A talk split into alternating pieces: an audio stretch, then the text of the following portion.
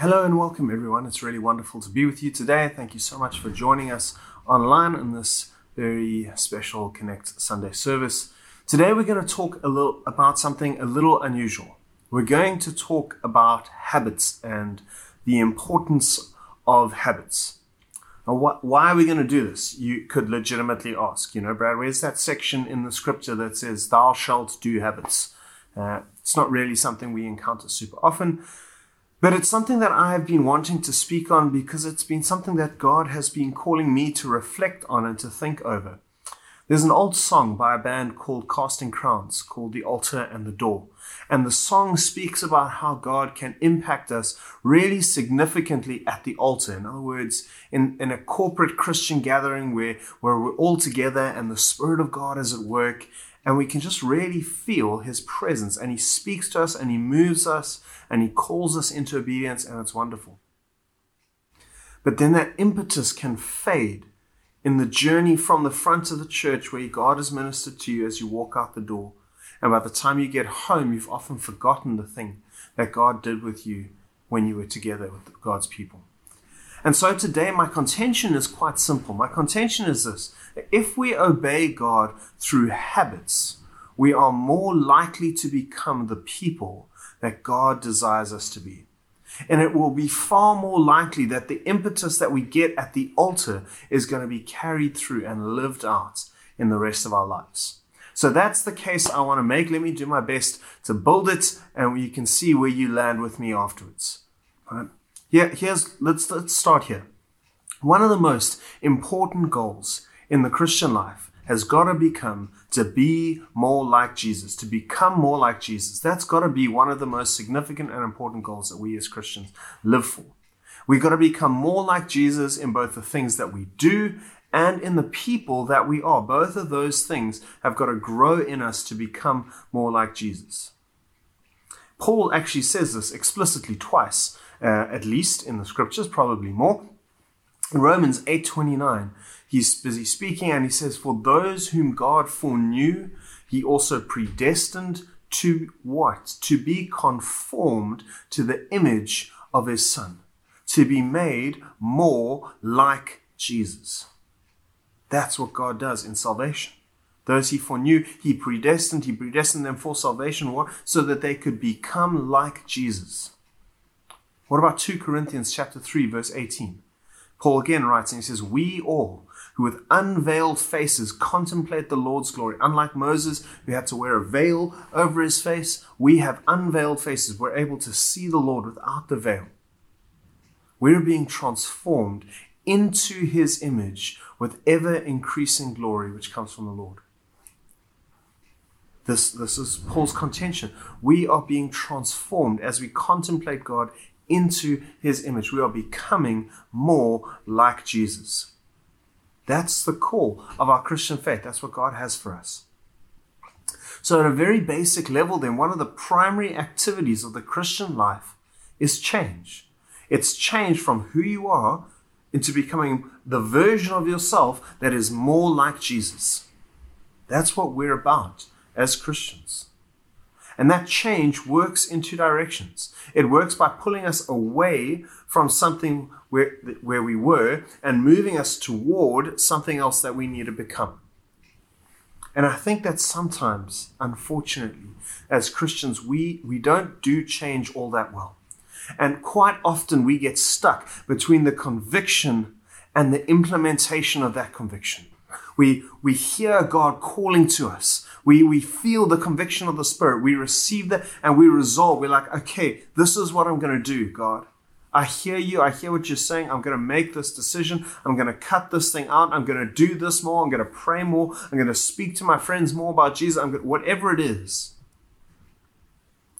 And that resolve, it starts really strong and then it slowly, over time, kind of peters out until the change that God desired to bring about in it doesn't really happen because we haven't done it well. So I want to speak a bit into this idea today because I believe that habits can help us do change better so that we can be more like Jesus, right? Not just for the sake of having good habits, but if we can change and think in habits, we will become more like Jesus and we will be able to be better at becoming more like Jesus. So let's start. Let's start with the negative.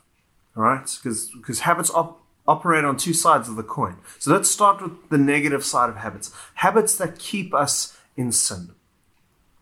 There's an interesting scripture in Jeremiah 13, verse 23, and it says this It says, Can the Ethiopian change his skin, or the leopard his spots?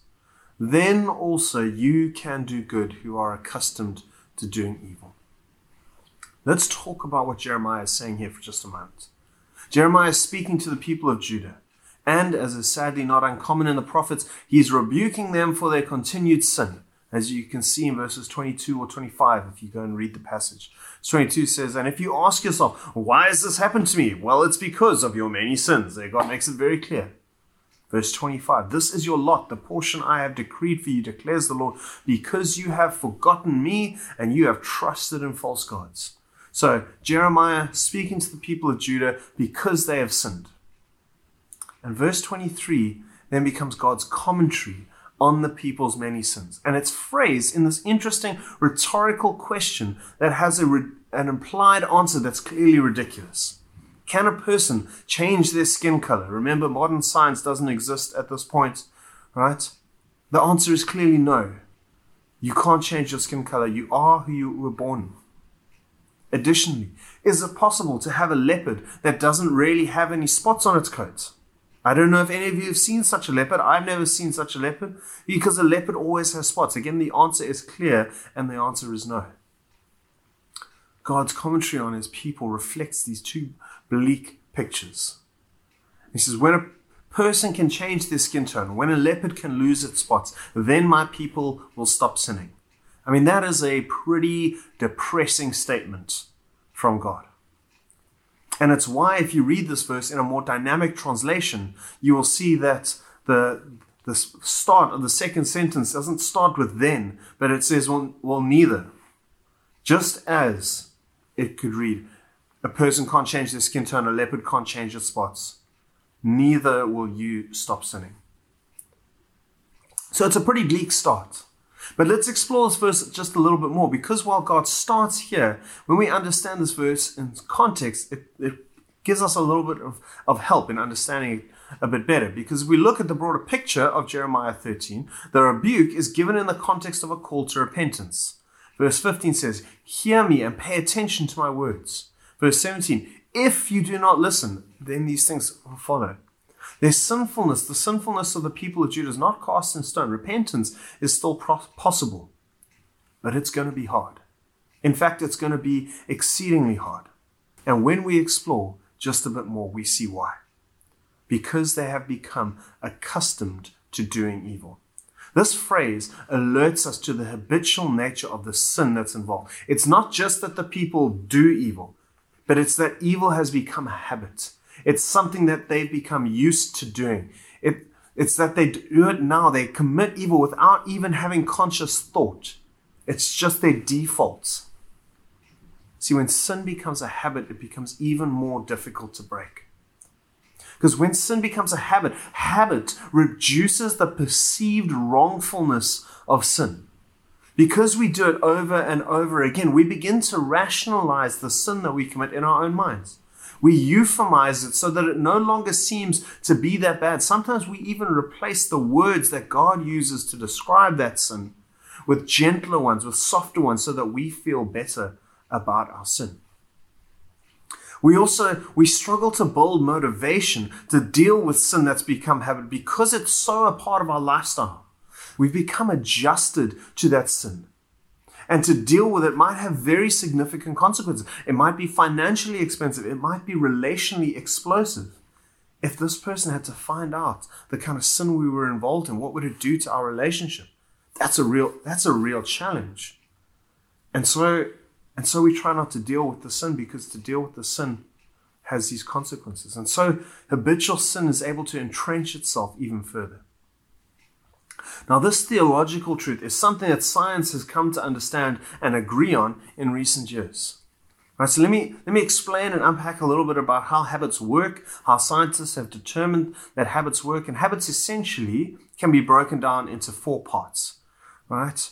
So a habit starts with some kind of trigger, some kind of cue, something that that is going to prompt in you a craving. That's the second part of the habitual cycle. Right? So there's a trigger, the trigger creates a craving, the craving leads to some kind of response some kind of behavior on your part, and that response, that behavior gives you a reward. And so you've got this cycle that starts with trigger, it moves into craving, it goes from craving to response, and from response to reward. So let's let's like explain that with, with a few examples. Let's talk about our phones for a moment. Right? You know why your phone vibrates, makes a sound? So not only so that you can hear it, it, it does that because it wants to catch your attention. And that, that sound, that vibration creates a craving in you. That sound vibration is the cue. The, then, then there's a craving. I need to see who has messaged me, who's emailed me. I, I need to see what they have to say. And so that prompts the response. Let me check my phone. Let me pull it up, see, see what it says. Right? And that gives us the reward. Okay, I know who contacted me. I know what they want. I can reply. Maybe, maybe there's the, you know, people actually like me, they love me, someone cared enough to send me a message, right? Particularly with phones, they're, they're genetic, they're, they're wired neurologically to release dopamine in our brain when we get that satisfaction of, of seeing the messages that we get. Right? So that's, that's one example. That's, that's how your phone works. Let's talk about food. Let's talk about chocolate, for instance. Right? What's the trigger? What's the cue? Well, you, be, you begin to feel hungry. You begin to feel a bit snacky. It's you know it's hitting that three o'clock slump. You're feeling a little bit low. What do you do? Oh, here's a craving. Chocolate will make it better. If I could just go and get like guys, I know this right because this is this is my darling wife Kenda to a T. She's worked really hard for this to to not dominate her life, but it's it's a strong craving. Oh, chocolate will make it better. Sugar will make it better. Biltong will make it better. Whatever it happens to be for you right? And so your response, your behavior is, well, I'll just I'll walk across the road to the Engen or the BP or whatever it is, the shop, right, and I'll just buy us little chocolates, and then I'll eat it and I'll feel better. And that's my reward. I, I feel better. I feel nice. I feel like I've, I've broken through the slump. I, you know, I've released some endorphins into my into my system. What about a work block? All right, what happens when you get mentally stuck with a problem or a task that you're processing at work, and so you go, "Oh man, I just, I just, I need a distraction. There's, there's the craving. I need a distraction. So what do we do? Oh, we pull up our phone, check social media quickly. Now, if you can hear things falling over in the background, that is the exciting wind that is blowing into my garden at the moment. Wednesday is a crazy day. Uh, what do we do? Feel stuck. We need a distraction. Pull up my phone. Let me check social media. Oh, browse Facebook. Oh, this is interesting. Oh, no, actually, it's not. Or maybe it's Instagram or TikTok depending on your age bracket, right? That kind of clocks down. Um, and then once you've done that, okay, my brain is there's the reward. My brain is released from dealing with the problem that I was dealing with. I, I don't feel stuck. I mean, I haven't got a resolution, but I don't feel stuck anymore because I've distracted my brain from what I was in. That's how habits work. And what they do in this this cycle creates a feedback loop in your brain that self reinforces. And the more it self reinforces, the stronger neurological pathways are created. Pathways along which neurons in your brain travel to send signals to your brain to tell you how to fix the, the craving that you're having. So, because the behavior satisfies the craving, your brain learns from that behavior and it learns that if it wants to satisfy that craving, it simply performs the behavior. And this is, this is very helpful because it actually frees our brains up to from doing active processing to create automatic functions. So I don't know if you've ever found yourself, for those of you who can drive, ever found yourself driving to work or driving to drop your kids off at school and, and you get there and you're like, man, like, how, how did I, I don't remember getting here. I, I don't remember because your brain just knows. It knows the route, it knows what to do, and you can just go on autopilot because it's a habit. And habitual behavior frees our brains up from having to do that cognitive processing all the time. Okay, so habits can actually be very, very helpful. It effectively allows our brain to load a preset and then just run on autopilot. And we're going to sit back, relax, and let our smart brains take care of the thing by itself. The only problem is the part of our brain that creates habits is not able to make moral judgments about which habits are good and which habits are bad. And so when we create and get stuck in sinful habits, we make it extremely difficult for ourselves to get back to righteousness. And this plight reminds me so clearly of, of Paul's kind of uh, emotional unpacking in Romans chapter 7. So if you go to Romans chapter 7, bring it up on the screen. Paul writes and he says this He says, I don't understand what I do. For what I want to do, I do not do, but what I hate, I do. And if I do what I do not want to do, I agree that the law is good. Because this, this is the point he's making. is actually about the law. But as it is, it is no longer I myself who does it. It's the sin living in me that's performing this habitual behavior. But I know that good itself does not dwell in me. That is in my sinful nature. For I desire to do what is good, but I can't carry that desire out. For I do not do the good that I want to do, but the evil that I don't want to do, this I keep on doing. Now, if I do what I do not want to do, it's no longer I who does it, but it's the sin that's living in me that's doing it. So I find this law at work. Although I want to do good, evil is right there with me. For in my inner being I delight in God's law, but I see another law at work within me. It's waging war against the law of my mind, and it's making me a prisoner of the law of sin that's at work within me. Oh, what a wretched man that I am. Who will rescue me from this body that is subject to death? This, this description that Paul writes about, it, it fits so well the struggle that we face in breaking sinful habits. And, and I'm sure all of you have faced this struggle. This is a common struggle for us as we seek to be like Jesus and to honor God we have to break these sinful cycles in our life. And so often it feels like we're just pushing uphill. We're pushing against a wall and we just, we want to be righteous and we just fall short over and over and over again. And then you feel guilty and you feel terrible and you're like, God can never love me. And it's a whole long spiel. You can just feel the hopelessness. And Paul felt that level of hopelessness. But I want you to catch his conclusion because we don't stay there not in Christ, not in Jesus. We don't stay in hopelessness. Romans 7 25. Thanks be to God who delivers me through Jesus our Lord. Whilst the picture looks bleak when we speak about breaking sinful habits, there really is, friends, there really is deliverance in Jesus. This is God's promise to us. It's a truth that I have seen God do in my life over and over again. It's actually one of the reasons we run a course called Living Free. And in that course, we explore the broader biblical teaching that empowers and enables us to break these habitual sinful behaviors, whatever bondage we may have fallen into, God. Friends, Jesus is able to deliver us out of that. That's why Paul writes in Galatians 5, verse 1, he says, Do you not know that it is for freedom that Jesus set you free? Jesus didn't set you free from sin so that you could continue to remain in bondage to it. He set you free so that you would be free. Stand firm then and do not let yourselves be burdened again by the yoke of slavery.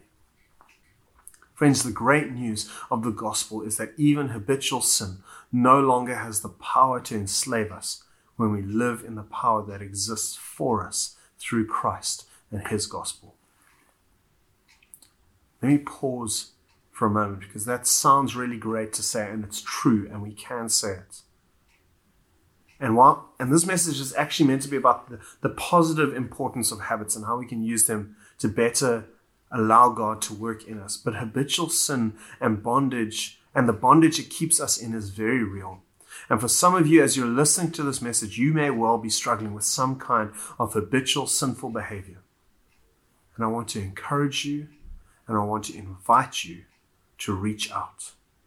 To reach out. As a leadership team, we would love nothing more than to help you on your journey from bondage to life and righteousness. And we don't come with judgments because all of us have dealt with habitual sin in our lives. And God sets us free, and that's what He desires for us. Jesus died for our sin, not so that we would continue to live in bondage to it, but so that we could enjoy the freedom of life that God has made available to us in Christ. And so, friends, I, this is an honest invitation. If you are struggling with habitual sin and you just need someone to come alongside you and to help you process it and deal with it, please contact us. You can email our office, office at connectchurch.org.za. They can put you in touch with any of the pastors. You can just say, I need to speak to someone, and they will help you out. Uh, we would love to help you. Office at connectchurch.org.za. Okay. Let's move across to our primary focus for today's message, even though it won't take as much time because we've laid the groundwork now. In the Living Free course I referred to just now, the final step in the process for finding freedom from sinful habits is what we call replacing. And replacing is about exchanging old sinful habits for new and godly ones. And it's about choosing to set our minds on the things and the truths of God rather than whatever dysfunction we might have been locked into before. And interestingly, this is again not just a godly idea, but it's one that scientists have discovered as well, and they, they have verified it. They agree with us. This is the way in which things work. See, our brain is again, it's designed to function through habit. And so when people desire to stop a displeasing habit, scientists have found that that works best when that old habit is replaced by a new habit, a more desirable one. So let's talk about using habits to bring about godly transformation in our lives. Let me start with a couple of scriptures. So you can see I'm not just making this up, I'm just reading from the latest self help book, right? Luke chapter 5, verse 16. But Jesus himself, Luke says, would often slip away into the wilderness and pray. Here we see Jesus modeling good spiritual habits for us in his own life. He often took time to go away and to pray. It was something he did frequently. It was a habit that he had. Let's go Luke 4:16. Right? And Jesus, as he came to Nazareth, where he'd been brought up, and as was his custom, he entered the synagogue on the Sabbath and he stood up to read. Jesus had a custom. It was part of how he lived. It was a habitual behavior in his life. He would go into the town, and in order to do the job that God had given him to do, he would teach in the synagogues. And so, as was his custom, he would go to the town, go to the synagogue, and teach. It's how God worked. It's how Jesus worked. Let's go a bit further back. Let's go to the Old Testament. Let's take Joshua chapter 1. I want you to notice this is God Himself speaking to Joshua. It says Joshua 1 7 and 8. Says, Joshua, be strong and very courageous, right? That's the part we all remember well. We're like, yeah, strong and courageous. Be careful to obey all the law that my servant Moses gave you. Do not turn from it to the right or to the left, that you may be successful in whatever you do. Keep this book of the law always on your lips. Meditate on it day and night so that you may be careful to do everything that's written in it. Then you will be prosperous and successful. God's command to Joshua was, amongst other things, to establish a habit that would enable him to be the leader that God needed him to be for his people. God could have simply said to him, He could have said, Hey, listen, Josh, Make sure that you know my commandments because as a leader, that's going to be extremely important for you as you lead my people into the promised land. But that's not what he said. He said, Joshua, I need you to establish this habit. Meditate on my law day and night. Because God knew that if Joshua did that, that if his study of God's word became habitual, if it became a part of his daily routine, it would be something that was well established in Joshua's life. It would be a foundation upon which he would lead from. Let's look at one more scripture. Hebrews chapter 5, verse 14.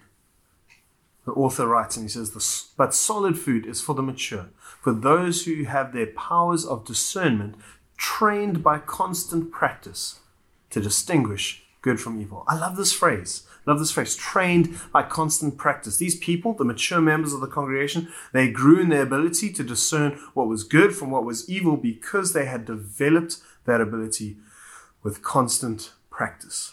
I love the sports language here. I think it's very helpful. If any of you have maybe been like me, maybe at a um, at some point in your life, maybe at the moment, right, and you've ever tried to get fit again after you were fit, and and then you you kind of got lazy, you know, maybe maybe like me, it's like I don't stay fit over Christmas. Like Christmas is for eating, Christmas is for celebrating. I'm not concerned about fitness over Christmas. Well, January becomes a real hard time, right? the, the hardest thing to do when you're trying to get back to being fit is to create some kind of fitness routine to start from scratch and to do it and do it constantly and stick to it. But when that practice becomes a habit, when you decide, you know what, Tuesday morning, Thursday morning, I'm going to go to the gym, I'm not just going to have Kauai, actually going to work out, and you begin to do that over and over again, you begin to turn the corner. It becomes easier and easier to do because it becomes a part of how you live. Now, friends, I will grant you that this teaching on habits is not an abundant teaching in Scripture. It's not the key principal idea that the Scripture is trying to teach us in life.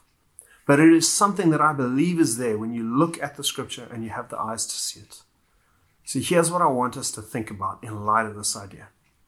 When God brings us some form of conviction, some call to change, either in simple obedience to do something or call to turn away from something and to do something else, unless God specifically says otherwise, his conviction generally sets the goal, but not necessarily the method. Can I say that again? Unless God says something specifically to the contrary, when his conviction his spirit, His voice, when He comes and He calls out behavioral change in us, He sets the goal, not always the method. So I want to encourage you to change your paradigm for life change. If you want to become the person God desires you to be, when God speaks, instead of just aiming at the goal and thinking only big picture, think small, habit forming steps. What are the things that I can do to create a habit in my life that will keep me walking in this change that God desires in me. Let's illustrate with, uh, with an example or three. Uh, let's say I get into a disagreement with someone, they just know how to push all of my buttons, and, and I get angry and I make a sharp or a barbed comment. I say or I do something that's mean, it's false, it's childish.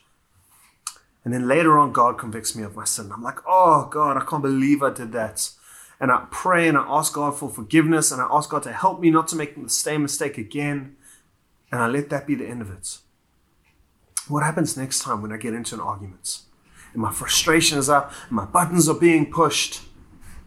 I mean, the chances are, guys, and if you, you know, if you try this, the chances are it, it happens again. And then afterwards, God convicts you again. And you're like, oh, Lord, oh, and I pray the same prayer and I ask for help again. But what if instead of just praying for forgiveness? What if instead of just asking God to help us, what if I ask God for the wisdom to do something godly about it?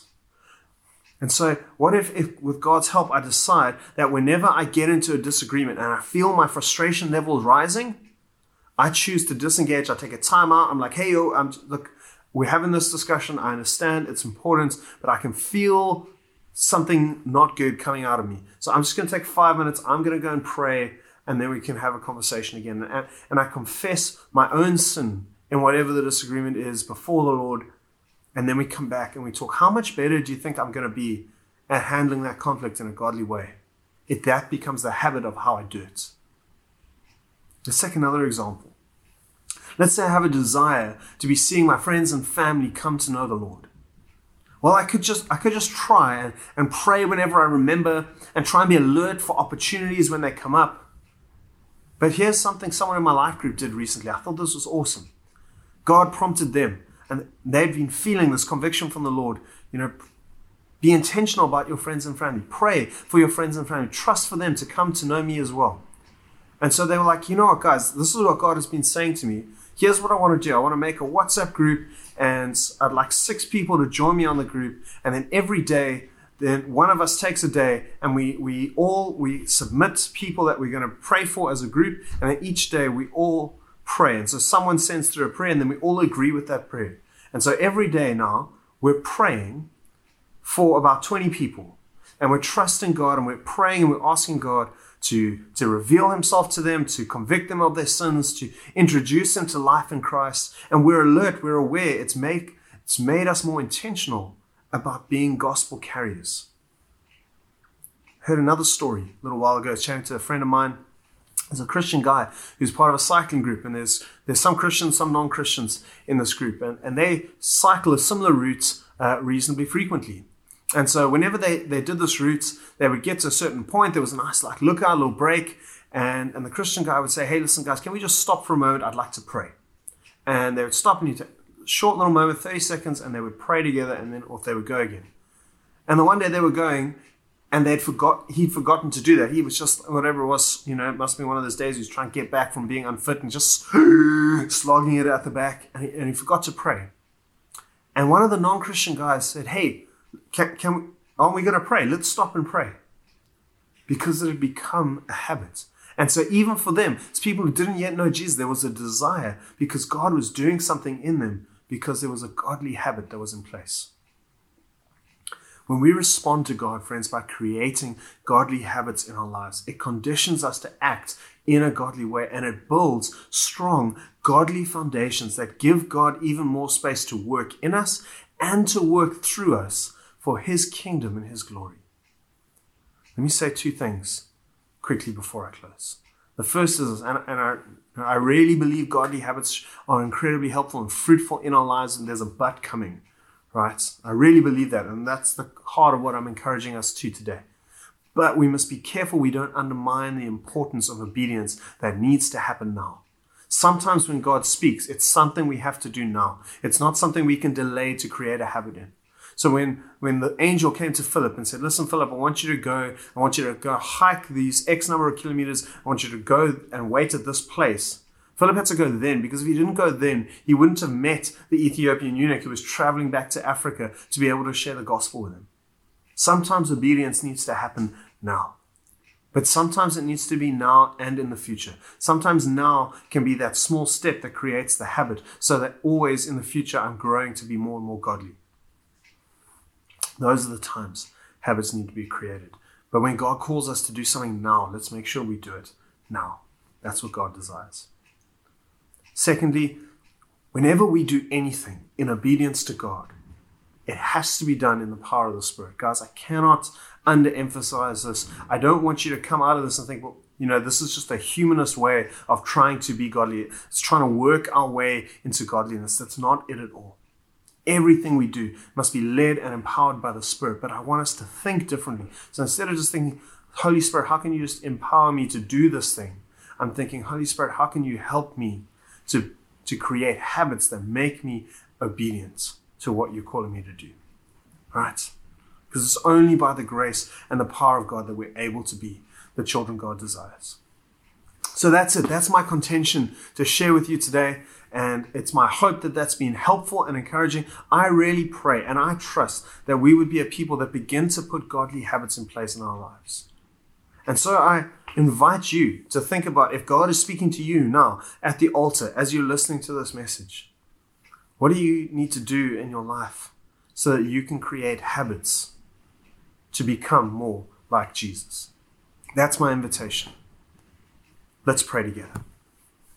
Lord, I thank you that you are a good God, that you love us so much, and that you are constantly at work in us, causing us to will and to act according to your good pleasure.